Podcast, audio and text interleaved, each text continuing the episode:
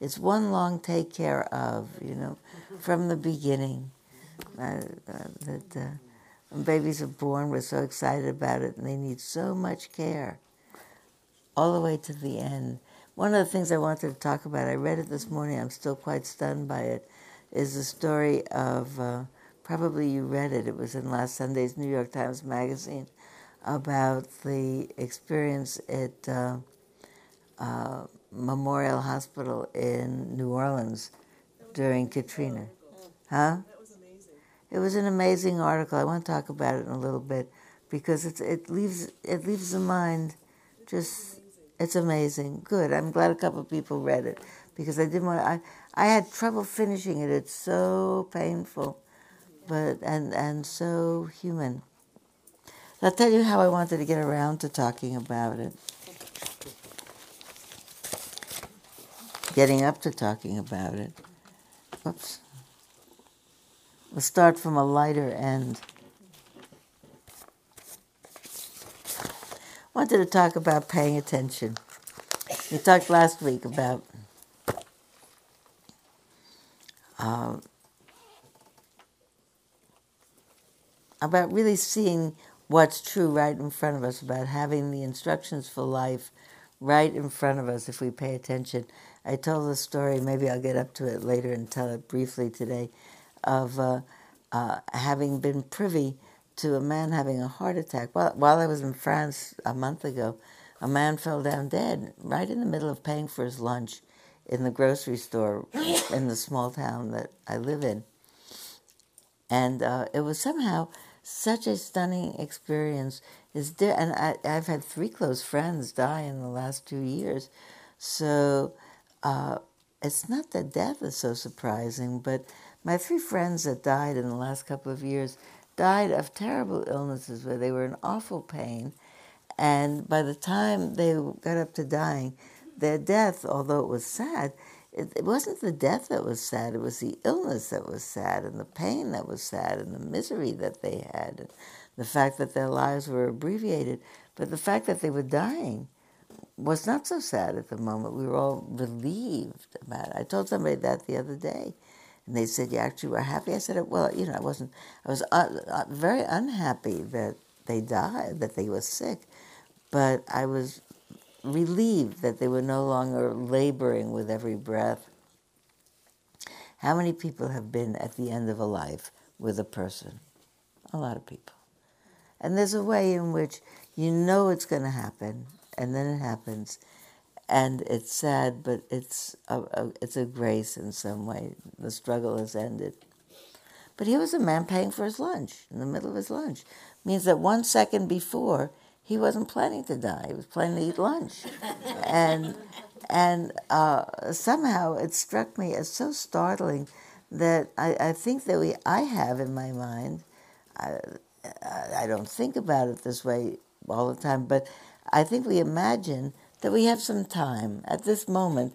I don't know when my time is, uh, whether it's tomorrow or five years from now or ten years from now or whenever. But I don't think it's a second. But it could be. But if I thought it was five minutes from now, I you know I think, what do I have to say? What's left to say? Who do I have to say it to?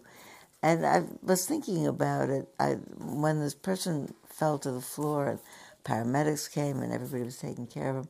I thought about what was he thinking the last thing, and what had he done this morning. Uh, what pieces had he left unfinished? Had he left pieces unfinished? And if I knew, really, really knew, because we none of us know this, I don't know this as well, that it could be today. I, I say this now, and I feel sort of relaxed about saying it, because I don't think it's that this afternoon is my time, but I don't know. If I really got it that I don't know, and I don't know for anybody else, I would be so much more awake all of the time and not wasting any single moment of it and I think seeing much more clearly the truth about everything all the time, including that you don't know when's your time. But in addition, the truth that there's nothing that's absolutely as consoling as connection and loving people. There's nothing that actually erases the truth that death is omnipresent, if not on your doorstep, somebody else's, except some connection of warmth, some meaningful interchange that's happening. You know, there was, um, from time to time, I think about the uh, uh, cartoon that my friend Guy Armstrong carries around with him and often teaches from at retreats. It's a cartoon, it's a triptych, and it's got three pictures in it. And the first one is um, a reptile, some, something that looks like an alligator, some amphibious animal uh, emerging from the sea and crawling onto dry land. And you can see in its thought bubble, it's thinking, um, eat, uh, eat, live, propagate, eat, live, propagate. It's creeping out of the water. And in the next picture of the three, you see um, monkeys up in the tree, more advanced life forms, presumably, up in a tree and swinging around. And they're thinking, eat, live, propagate, eat, live, propagate. And then in the third picture, you see a human being sitting on a rock, looking out at the sea, thinking, why are we here?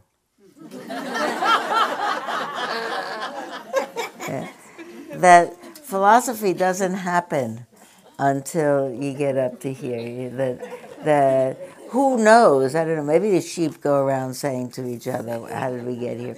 But you think that derivative thought like that. How did we get here? What are we supposed to do here? What do we do here? If we know that it's finite, why should I learn a third language? What good is that going to do me? Or why should I lose another five pounds? Or what's the point of, you know, brushing my teeth or anything else? You know, why why should I do that? Life is fun. Not only is it finite, but you don't know when the when the finite is. You don't know if it's tomorrow or next year. We're always preparing as if there's a lot of time left what would happen if we really paid attention to we don't know? You know, it's interesting.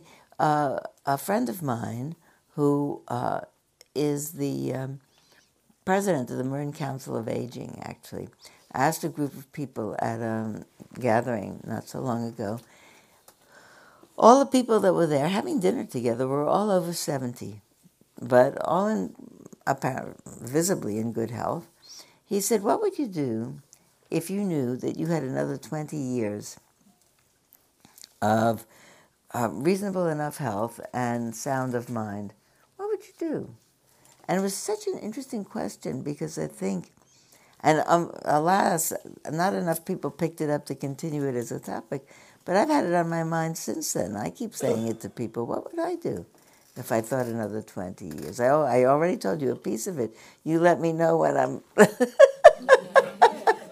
but I'm not at the top of my game. And as long as I'm at the top of my game, I'll probably do this because it's the best game I know. But, uh, but maybe I'd start. Yesterday, I made up, and in another group, I said maybe I'll make up something. If I knew for sure another 20 years, maybe I would get a bunch of people to found a uh, Peace Corps a local Peace Corps. I don't want to go to a, a, a, distant place. I have too much family around here to go to a distant place. And I need to go to the dentist too frequently. I can't go to a distant place. Uh, you know, I, there are just things that older people can't do that they used to do. I have to be within shooting distance of my dentist and my doctor and other things, and my family. But what if there were a Bay Area Peace Corps made up of uh, people over 70, well, people over 65 for sure, or over 70, who sign up for two years, like for a Peace Corps, and get a stipend of $200 a month and get an assignment that they then go to work. Five days a week that I would go to some, some, some school where they need uh, reading teachers in the third grade and teach teach third graders to read for a very minimal stipend. They'll pay just my my gas money to get there or something. And get a whole we get a thousand people, two thousand people, three thousand people in the Bay Area, volunteering five days a week, and every second week on Friday afternoon you meet with your local teaching group to compare stories. You spend two years of public service like AmeriCorps, but instead of AmeriCorps when you're 17 or Conservation Corps when you're 22, uh, Old Age People Corps doing something. But so, and first of all, I'm interested in how many people would do that. I would do that. You think that's a great idea? But Vista, but Vista has young people too. My aunt joined it when she was 78. 78, but they also have young people. Yeah, Yeah, I'm thinking of one that's particularly for old people because then they have their own particular ways of figuring things out. Old people have their own needs. anyway, but but isn't that a great idea, Ross? Thank you. Maybe I'll do that for the next 20 years. Why wait? Why, why wait? This is very interesting. Maybe something else will come out of this class than I thought. But uh, the, the, the, the reason that I thought about uh, the, the question at the time is I, th- I realized that at the time I had in mind, well, this is it. This is my final career. And when I finish doing this one, they won't do it. Because my mind had not thought another 20 years of health, but maybe another 20 years of health. You don't know. hmm, hmm, hmm. So you don't realize what you're missing by not actually having your that vista is a good word. Your vista is wide enough, letting things in. What do you not notice?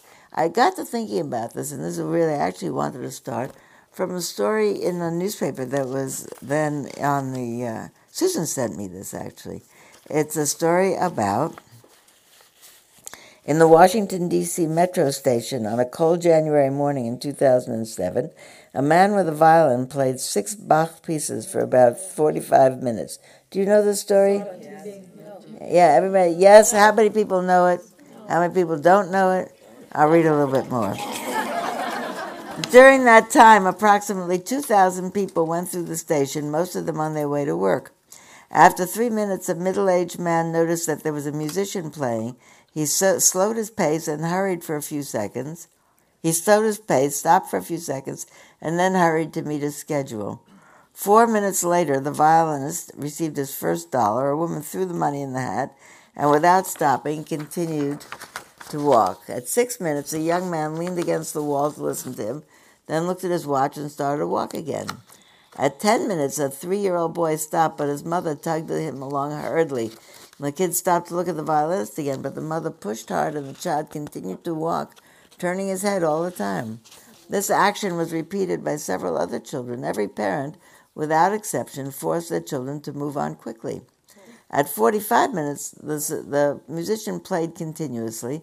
Only six people stopped and listened for a short while. About 20 gave money, but continued to walk at their normal pace. The man collected a total of $32. At one hour, he finished playing and silence took over. No one noticed, no one applauded, nor was there any recognition. No one knew this, but the violinist was Joshua Bell, one of the greatest musicians in the world. He played one of the most intricate pieces ever written with a violin worth three and a half million dollars. this is a really shocking story when you think about it. Two days before, Joshua Bell had sold out the theater in Boston, where the seats averaged $100. This is a true story. Joshua Bell playing incognito in the metro station was organized by the Washington Post as part of a social experiment about perception, taste, and people's priorities. The question raised in a commonplace environment at an inappropriate hour do we perceive beauty? Do we stop to appreciate it? Do we recognize talent in an unexpected context? One possible conclusion reached from this experiment is this if we do not have a moment to stop and listen to one of the best musicians in the world playing some of the finest music ever written with one of the most beautiful instruments ever made, how many other things are we missing? So I wanted to tell you that story. First of all, because Susan sent it to me. Second of all, because I think that what the theme of what's been on my mind is what am I missing that's important?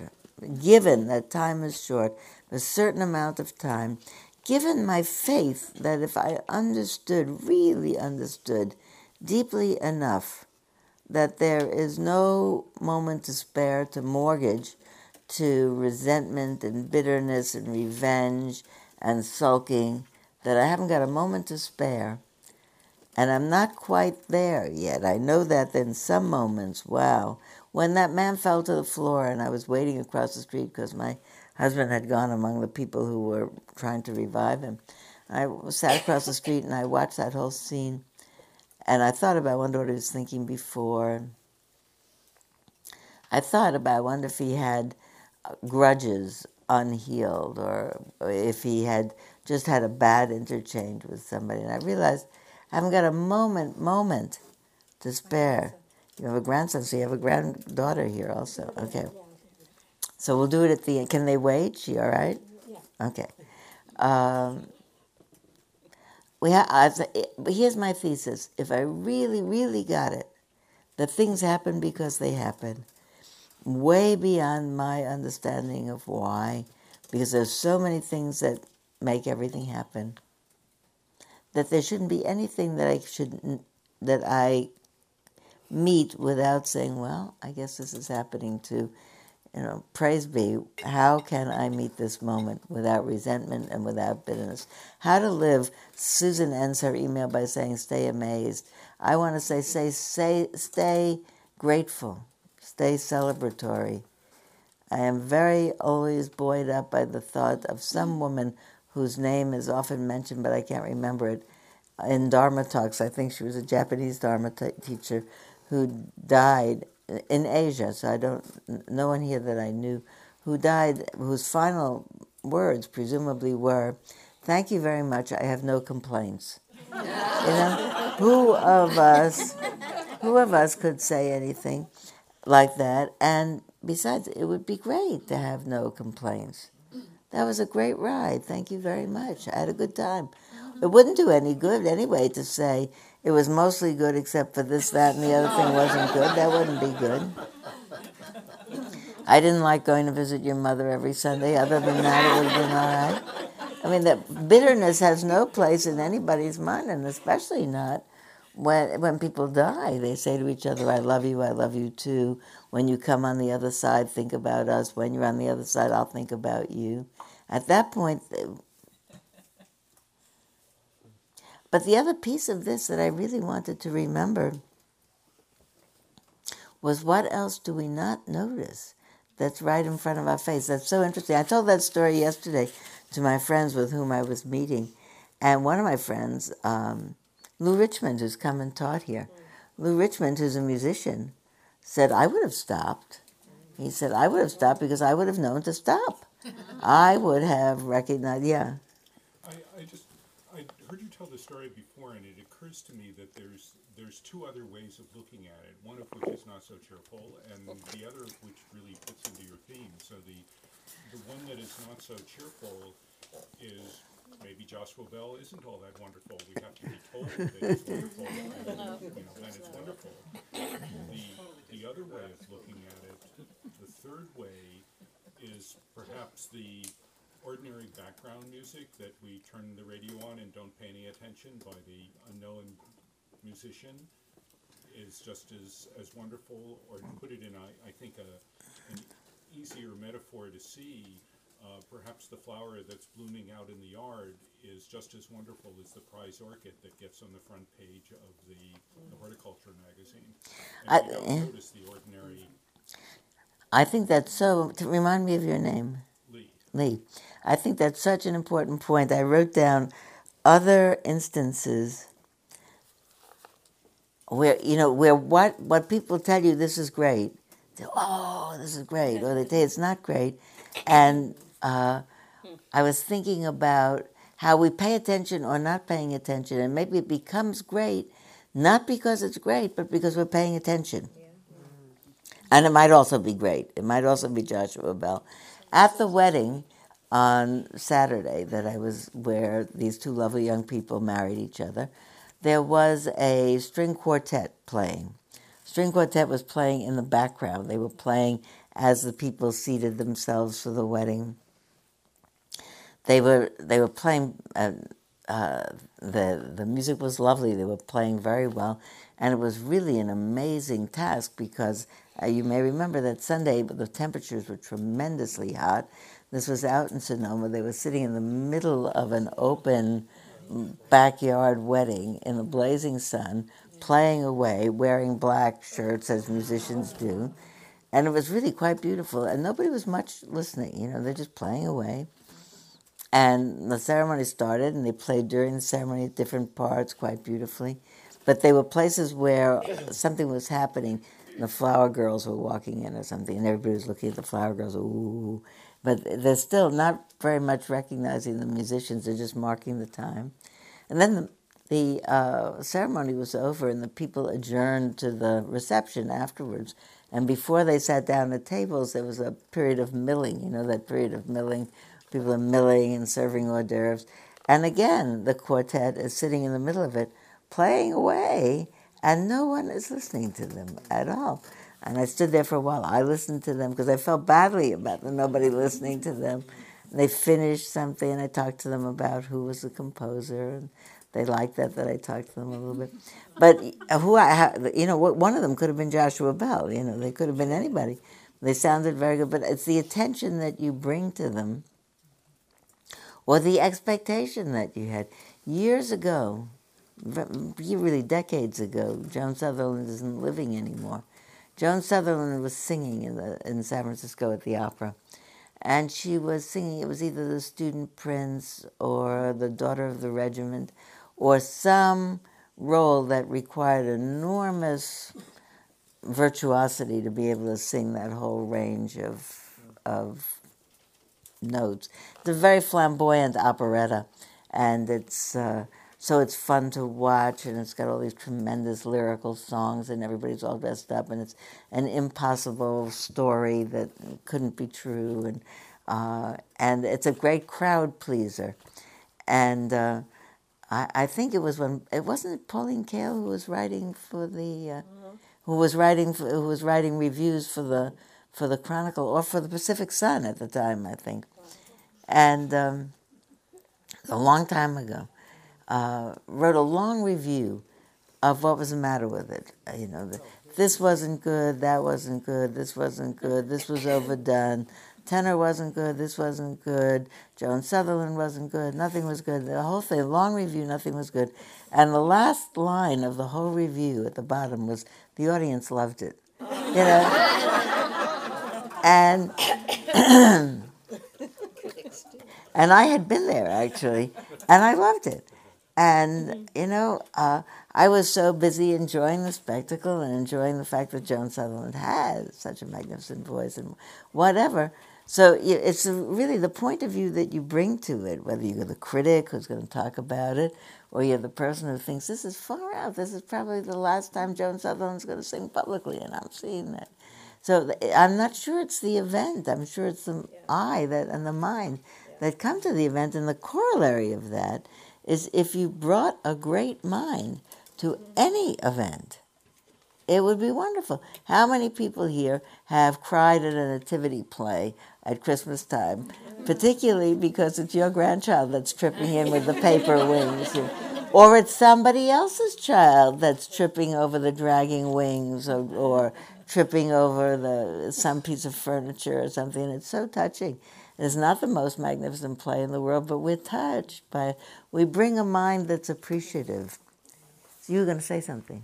Yeah, I was going to say that the the context of being in a subway or in a public place where the business of life is going on, and then there's a musician that's playing um, is so different from being at a wedding where you're sort of talking. But but but that scene that you described always just stops my heart because it is an unusual thing to be in the subway intent on going somewhere and then there's somebody singing or somebody playing a horn or in this case this famous musician and what was interesting to me was that the children wanted to stop mm-hmm. yes. and that you know we're all busy and we have to keep going we have a schedule but the children knew and so to have that kind of mind, the child knows mm-hmm.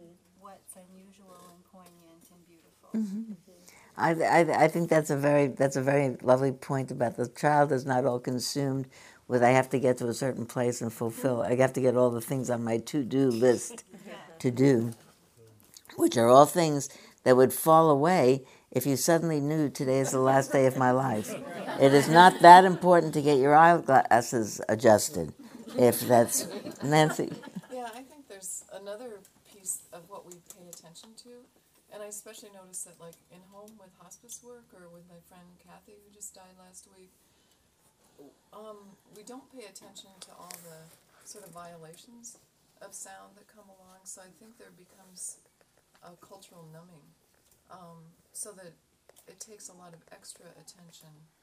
If we could pay more attention to what's in there, that we could like turn off the radio or turn off the television, put on some beautiful music, we would heighten our ability all the time to pay attention. And mm-hmm. instead, we teach ourselves to not pay attention, mm-hmm. to shut out all the clatter all the time. That's a, that's actually an important point too. What were you going to say? I've, Yeah, I'm, I'm gonna say something that fits this very neatly. I, I, I'm afraid, I, I, my wife and I have had the good fortune to work with some very fine musicians and musical teachers in, in recent years, and, and I owe it to my friend to make this point. We have allowed our acoustical environment to become incredibly degraded. And so we are constantly in situations where someone has, for instance, in an airport where someone has left a television on, and then there are three other people in, on the phone in the same environment. So we are acoustically, um, we've destroyed our, li- our, our, our public spaces. And um, if you land at the Narita airport in Japan, you will be shocked because it is like a library. I mean, it is absolutely amazing. Even the luggage comes out quietly. Um, So what I want to say, my first point is that through all of this, through all of this cacophony, we almost always have a musical continuo being played on very poor speakers, often very beautiful music, often music that means a great deal to us from our youth. But this continuum of recorded music uh, does numb us in a terrible way, and that the, the way to appreciate music, first of all and foremost of all, is to go either to a person or to stop in the subway and hear someone with the flame of godliness communicating through that medium. Uh, and we need to turn off the records and turn off the iPods and hear it again as its real godly voice. I feel everybody's, you know, if we were in one of those congregations where people said, Amen, brother, they'd say it. I think, yeah, go ahead. Um, about a year ago, I was diagnosed with cancer, and I immediately Googled the diagnosis and concluded that I had three healthy years, and then three years of sickness, and then I would die. And um, I went out to my garden and walked around and thought about my life and thought about how incredibly lucky I was, and um, had a great meal and went to bed. And when I woke up in the morning, the sound of the birds crying made me sob. It was so, the birds waking up made me sob. It was so beautiful. And I looked out my window at the garden and like global warming was gone. And it, all, all these horrible things that are happening in the world were gone. I was so stunned by the beauty of what was there. And I thought about all the people that I have resentment towards or I've done, behaved badly with. And it was very clear to me I could go to every one of them and make peace. Then um, I had all the tests and I got staged. I didn't need any treatment and who knows when I will feel sick.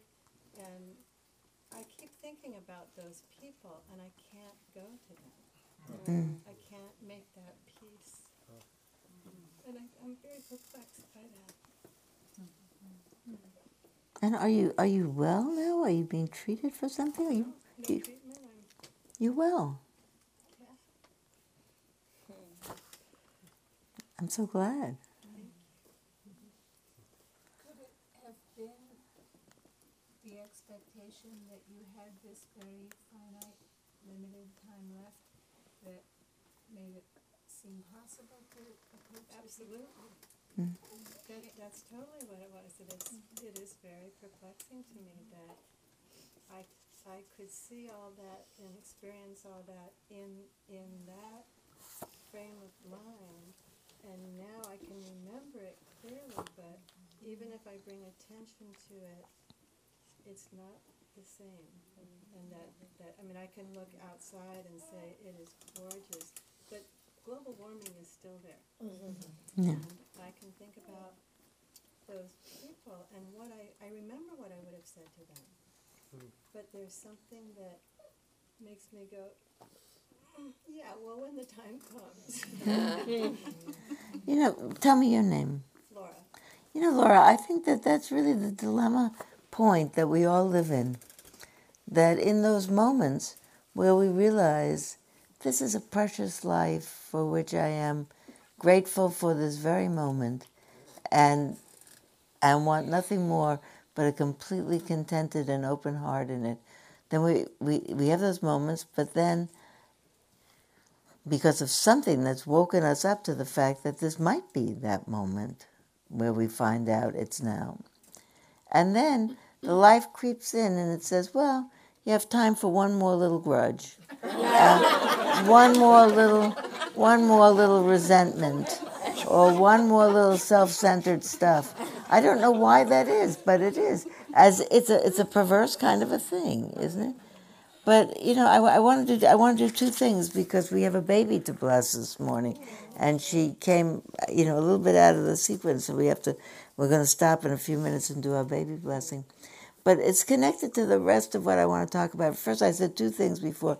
I said if I really, I said to my group yesterday, if uh, what will I teach if my whole thing that I have to teach is that peace is possible? And someone said, well, you could teach the, the, the path of the four noble truth of the fourth noble truth, all the ways of encountering that peace. And don't worry about it, you can teach the fourth noble truth forever. A lot of things to say, you won't run out of things. But it really, it really, it really, uh, it, it picks up from that point. What do we do to keep the mind awake so that it stays in that place of peace and expansiveness and lovingness and completely non attached to its own personal little, you know, I don't want to do it yet or whatever. What keeps us really awake enough to make the right choice all the time? How do we keep that vision in mind? And I think that's what practice is about. I think what meditation is about. The what I wanted to talk about with uh, because it is about life and death, and maybe we just have a few minutes to mention it. So I'll I'll call it to your attention, and you maybe Google it and bring it up. It's in last Sunday's New York Times, and it's a story about the hospital in uh, New Orleans, which was the uh, it, which you probably all read about, Memorial Hospital, where it had very very sick people. It's a public hospital. The sickest people, the poorest people, the people on with catastrophic illness on life support, a tremendous number of people in a horrendous several day scenario in which the power got cut off and the, nothing worked and the heat was incredible and people were dying and the helicopters and other rescue vehicles that were supposed to come and uh, evacuate the people from that hospital were less and less, and the nurses and the doctors on, on duty, you read this and you cry, were beyond words trying to, uh, day and night, pushing themselves to carry people on stretchers up and down flights of stairs and with no working elevators and and it seems as if in the end there were some patients who could not get evacuated in time to whom certain physicians and nurses um, gave uh, doses of sedative, morphine, and uh, Ativan enough to end their lives in a peaceful way. They're what people, uh, they're, they're what keep people alive and uh, not in agony. uh, In, in hospice allows people to have drugs that keep them not uh, not that don't end their lives, but keep them not agonized until the end. But those are drugs that, if you give a little bit more of, the end of the life arrives. So there's a question afterwards about if these doctors actually knowingly, knowing that they were about to be evacuated and there was no way that these terminally ill, often comatose people were going to be evacuated rather than have them agonize, gave them, perhaps gave them a lethal dose or enough of a dose of these sedatives to end their lives. And what happened afterwards in terms of uh, inquests? And anybody knows all this story or read it? And grand juries and inquests and people telling their experience.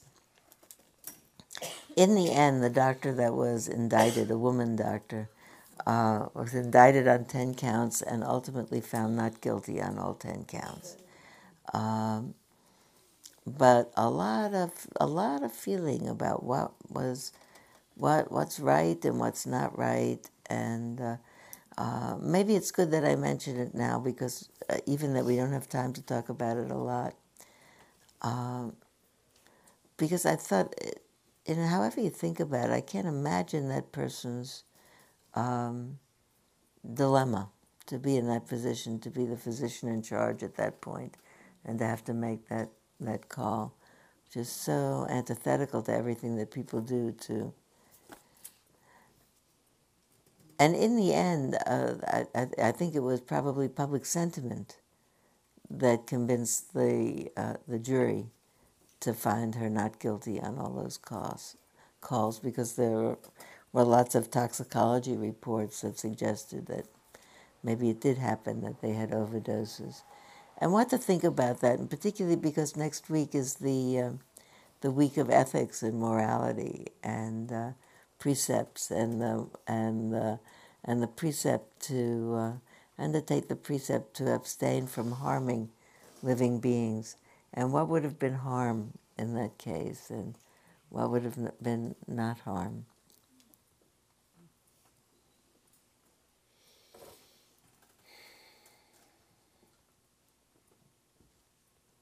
ethics is a very interesting conversation.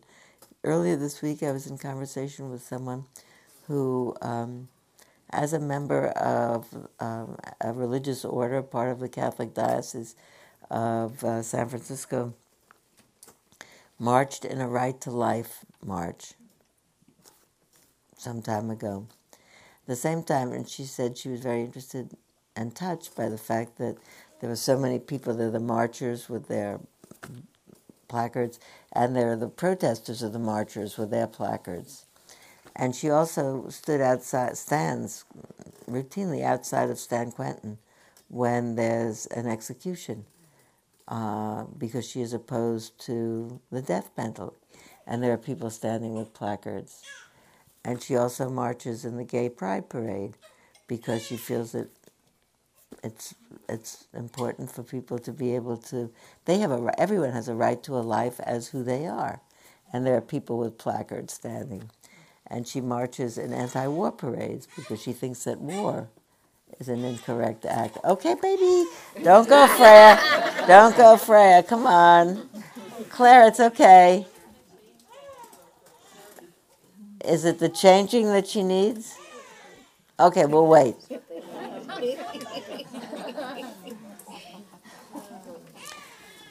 So it's a very complicated question to say if you really, really are in favor of preserving life. What do you think about that? You know, a, these are hard questions. Um, they're really hard questions. I actually think, and this is a, I won't, and if uh, if Richard doesn't come next week, I will. But uh, I think about uh, taking the precepts I think that taking the precept about behaving in an ethical or moral way is taking the precept to think it over. I, it came to my mind in the because we were talking about the hospital in New Orleans, where these people have become physicians in order to preserve life and health. And what is the precept about? Uh, you know, uh, when do you make a decision? Do you ever make a decision? to hasten an inevitable end. Uh, when, when is that a good decision? And in certain states, you can do that now. And what do we think about that? That I think when I take the, precepts, I'm taking the precept to think about, uh, on a case to case basis, Not don't tell me a rule. Tell me what tell me the rules about what to think about. Because it'll be different all the time. And it comes back again by not clinging to fixed views. The pure hearted one is not born again into this world. I always think that means not born again into the world of being trapped in a suffering state. and trapped in being born again into a world where we can say thank you and be grateful. Why don't you tell us the baby's name Oh, and her okay. mother? I, I want to make a comment about the meditation and the peace is possible. Yeah? I, I found that to be, I had a wonderful experience with that. And uh, because I got, first of all, my thing, my ticker tape that ran across the bottom of my screen really slowed down, like into slow motion, as I came to that place of peace is possible. And then slowing down enough to recognize that it's not the peace that ends wars or the peace that makes me have a you know troubling relationship but it's way permeates all peace so it's below that and around that and that's the peace that of course will eventually change things but it was very profound for me I just wanted to I think that's the peace that doesn't remember about global. It remembers about global Yeah. warming, but it isn't. It, it, it contains global warming. it this is the peace that does something about global warming. This is the one that says, "Hmm, global warming. What do I do now?" And- In the, but it does that from a place of balance. And, and that way you can make wise decisions. Yeah. You know, I had a difficult week with my automobile and, and trying to maintain that space, Yeah. Mm-hmm. you know, because it, it was happening. So what do I want? What are my choices? The two people that I married the other day said about each other that apropos of this, they said, you know, we have troubles sometimes. We've been together for a few years. They said we have troubles sometimes, and we have little tensions and little skirmishes sometimes. But we have so far always remember that we're having a skirmish, right? So we should maybe uh, take a walk around the block or go play the piano or do something for a while. Because at this moment, we're having trouble remembering what is also true, which is that we both love each other enormously. And that the skirmish is true, but the we both love each other enormously is bigger than the skirmish. The container, Yeah. saying this, this And I think that that's the whole thing that I we love each other enormously. Ah, there's our baby for today. Is okay. So we have her mother and her grandmother. Her name is Freya Isabella, and she was born on uh, July 1st. I have three sons and one beautiful grandson, and now a granddaughter. Uh-huh. Here, Claire, come. Claire, come and sit down. Whoa. You want to sit up there too? You can sit too. Do you want to sit too? Well, Roz, you come and sit also, and then he'll come. Let's bring that. We'll all sit. Hey, you have red hair. Do you have red hair? You have red hair? Yeah. Are you cute? Are you cute? Are you beautiful? Well, Do you have a camera? Oh, I do. How old is she? She's two months yesterday. Oh, good. there you go. You got a picture taker with your whole family. Freya, do you have a middle name? Isabella. Freya Isabella. Look, her little socks have faux straps on them. Those are so cute. Come and sit. There you go. There you go. So, what would anybody like to uh, offer Freya for a blessing? What would you like to say? May you have tons of friends with a sense of humor. May you have tons of friends with a sense of humor. Amen. What else? May you be loved and know how to give love. May you be loved and know how to give love. Those can be your blessings too, okay? Okay. What else? May you have good health all your life. May you know how to forgive. May you know how to forgive. May you discover your creativity. May you discover your creativity. May you always stay curious. May you always stay curious. Play, play, play, play. May you play, play, play, play.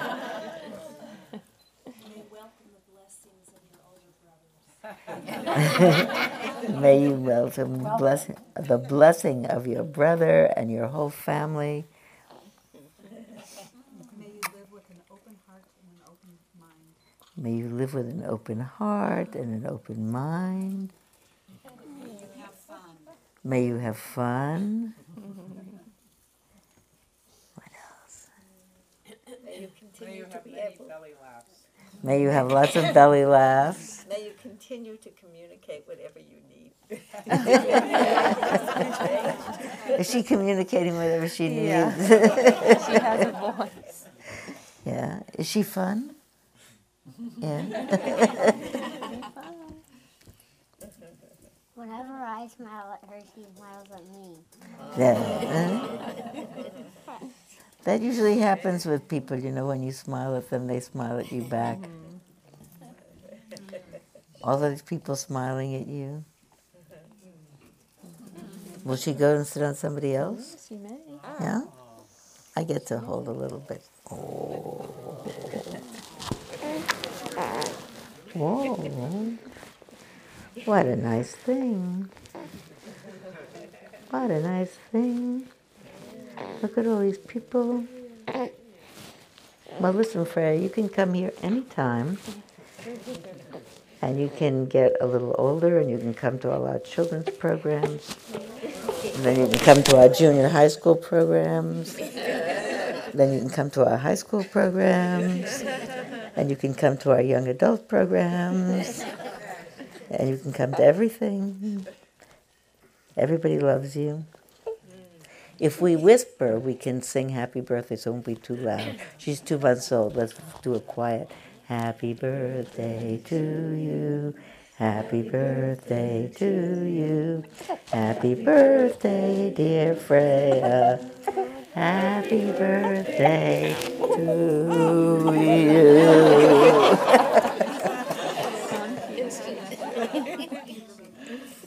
By the way, Freya's grandmother is Roz, who's here all the time.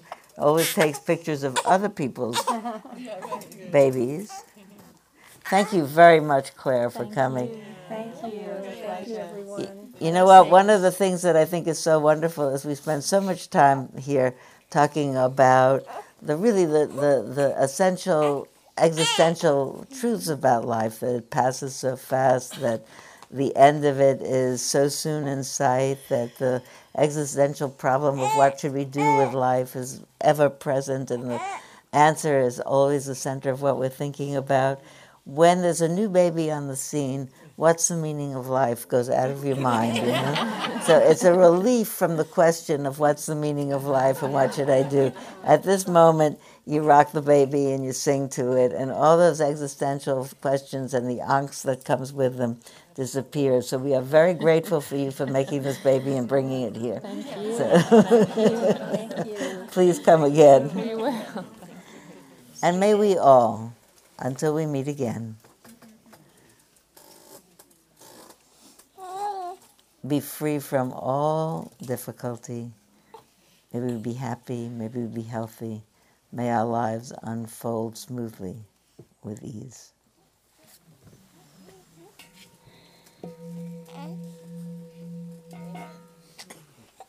And I'll see you in a few weeks. Thank you so much for that baby. Thank you. Thank you for listening. To learn how you can support the teachers and Dharma Seed, please visit dharmaseed.org slash donate.